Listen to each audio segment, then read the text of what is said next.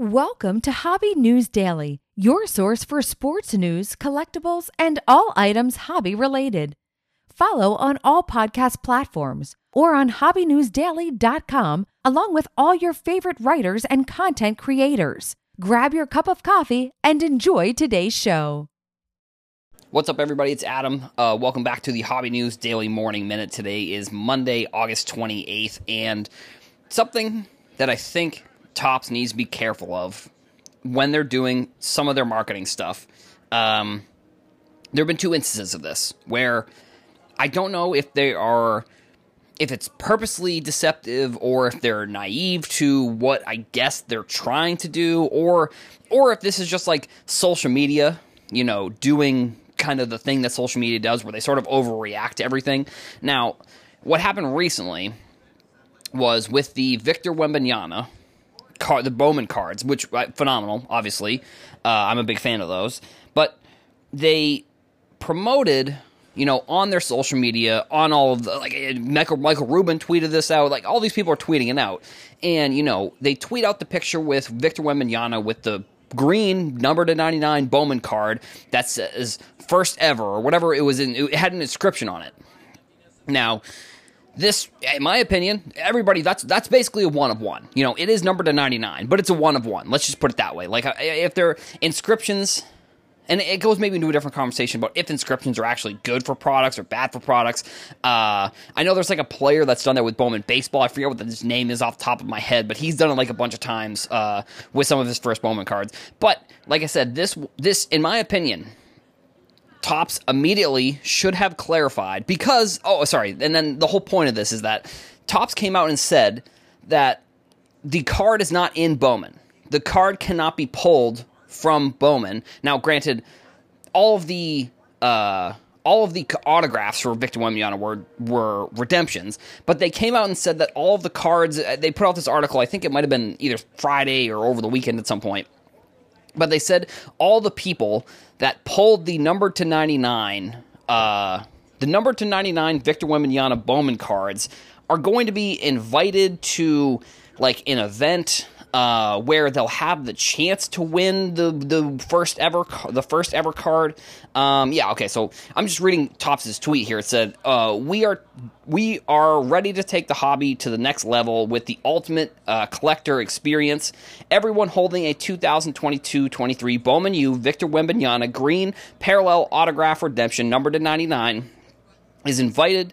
To meet us in San Antonio, where one lucky collector will get the first ever uh, it says first ever I signed card. I guess maybe that maybe his, you know, he's French, so the English maybe didn't exactly, uh, or maybe I'm reading that wrong. I don't know, whatever. But either way, so the the number one, so it looks like it's number one of 99 is the the Wembanyama, which now now I'm looking at this and saying everybody that has the number to 99, so technically it's actually should be only numbered to 98 because uh, if you look at it, there's only 98 potential parallels that you can pull, so it's technically only numbered 98. But that's kind of that's kind of beside the point. But it just seems very strange to me that Topps didn't clarify right away that this card wasn't going to be available in Bowman.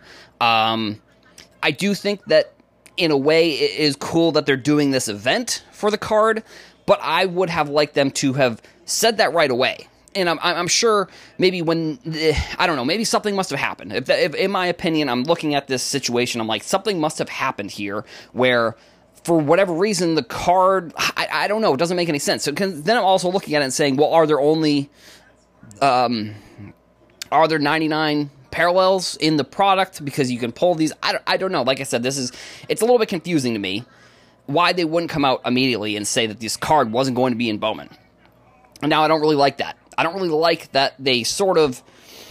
I guess I wouldn't say that they strung collectors on with the potential of pulling this card, but like the fact that they promoted that it was a card that it was going to be in Bowman and then it's not in Bowman. I get I get that it's cool that you know they're doing this thing, but you know now the logistics of it, it's like all 99 of these parallels aren't going to be pulled by the time. So it's realistically, you know, I don't know, maybe 40 at most. I mean, I don't know how much, how many of these cards have. Oh, and I guess maybe, maybe they're looking at it and saying when the redemptions get.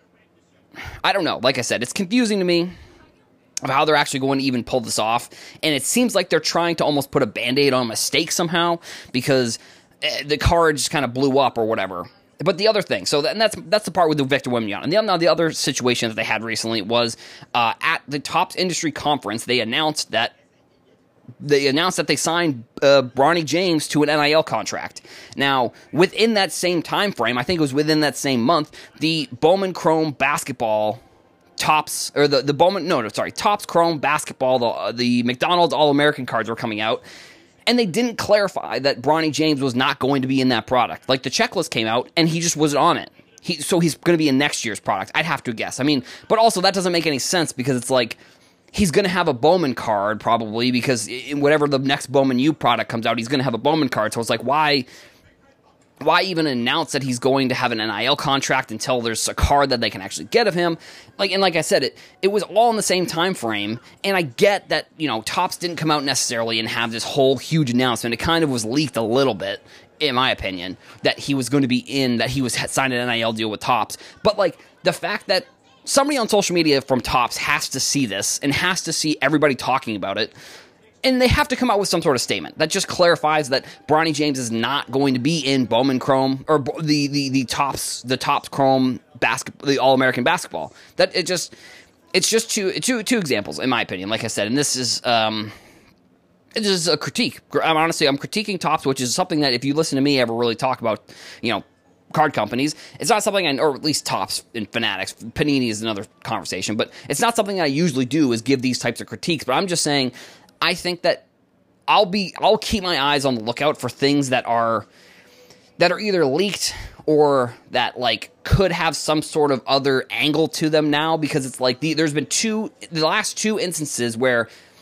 th- this thing could have happened it did happen so i'm just I, like i said i've got my eyes out for it i'm looking out for more of these kind of situations where this can happen uh, we'll see what happens i don't know i, I mean it could, honestly it could have been a mistake it could have just been that top said you know, for the Bronny James thing, it could have been, well, it was a leak. It didn't necessarily, we didn't necessarily announce it, so we don't necessarily have to make a statement. I, I don't know. It just, the timing of that wasn't, was not good. And then I don't know what the reason was for this specific situation, but another one that I kind of would have liked to them see maybe go a different route and figure out a different way to do this, not uh, come out with this thing that's like that's going to be going to be some sort of collector's event, you know, like six months or however many months. Like it's been pretty long since the product has been out. Either way, that's that's all I've got for today's episode. So make sure you come back to hobbynewsdaily.com. Check out the new articles that are being written every day. Uh, hopefully, you enjoyed this podcast episode. Uh, go to Twitter, go to Instagram at Hobby News Daily. Let us know what you thought about the episode. Thank you very much. I'll see you in the next one.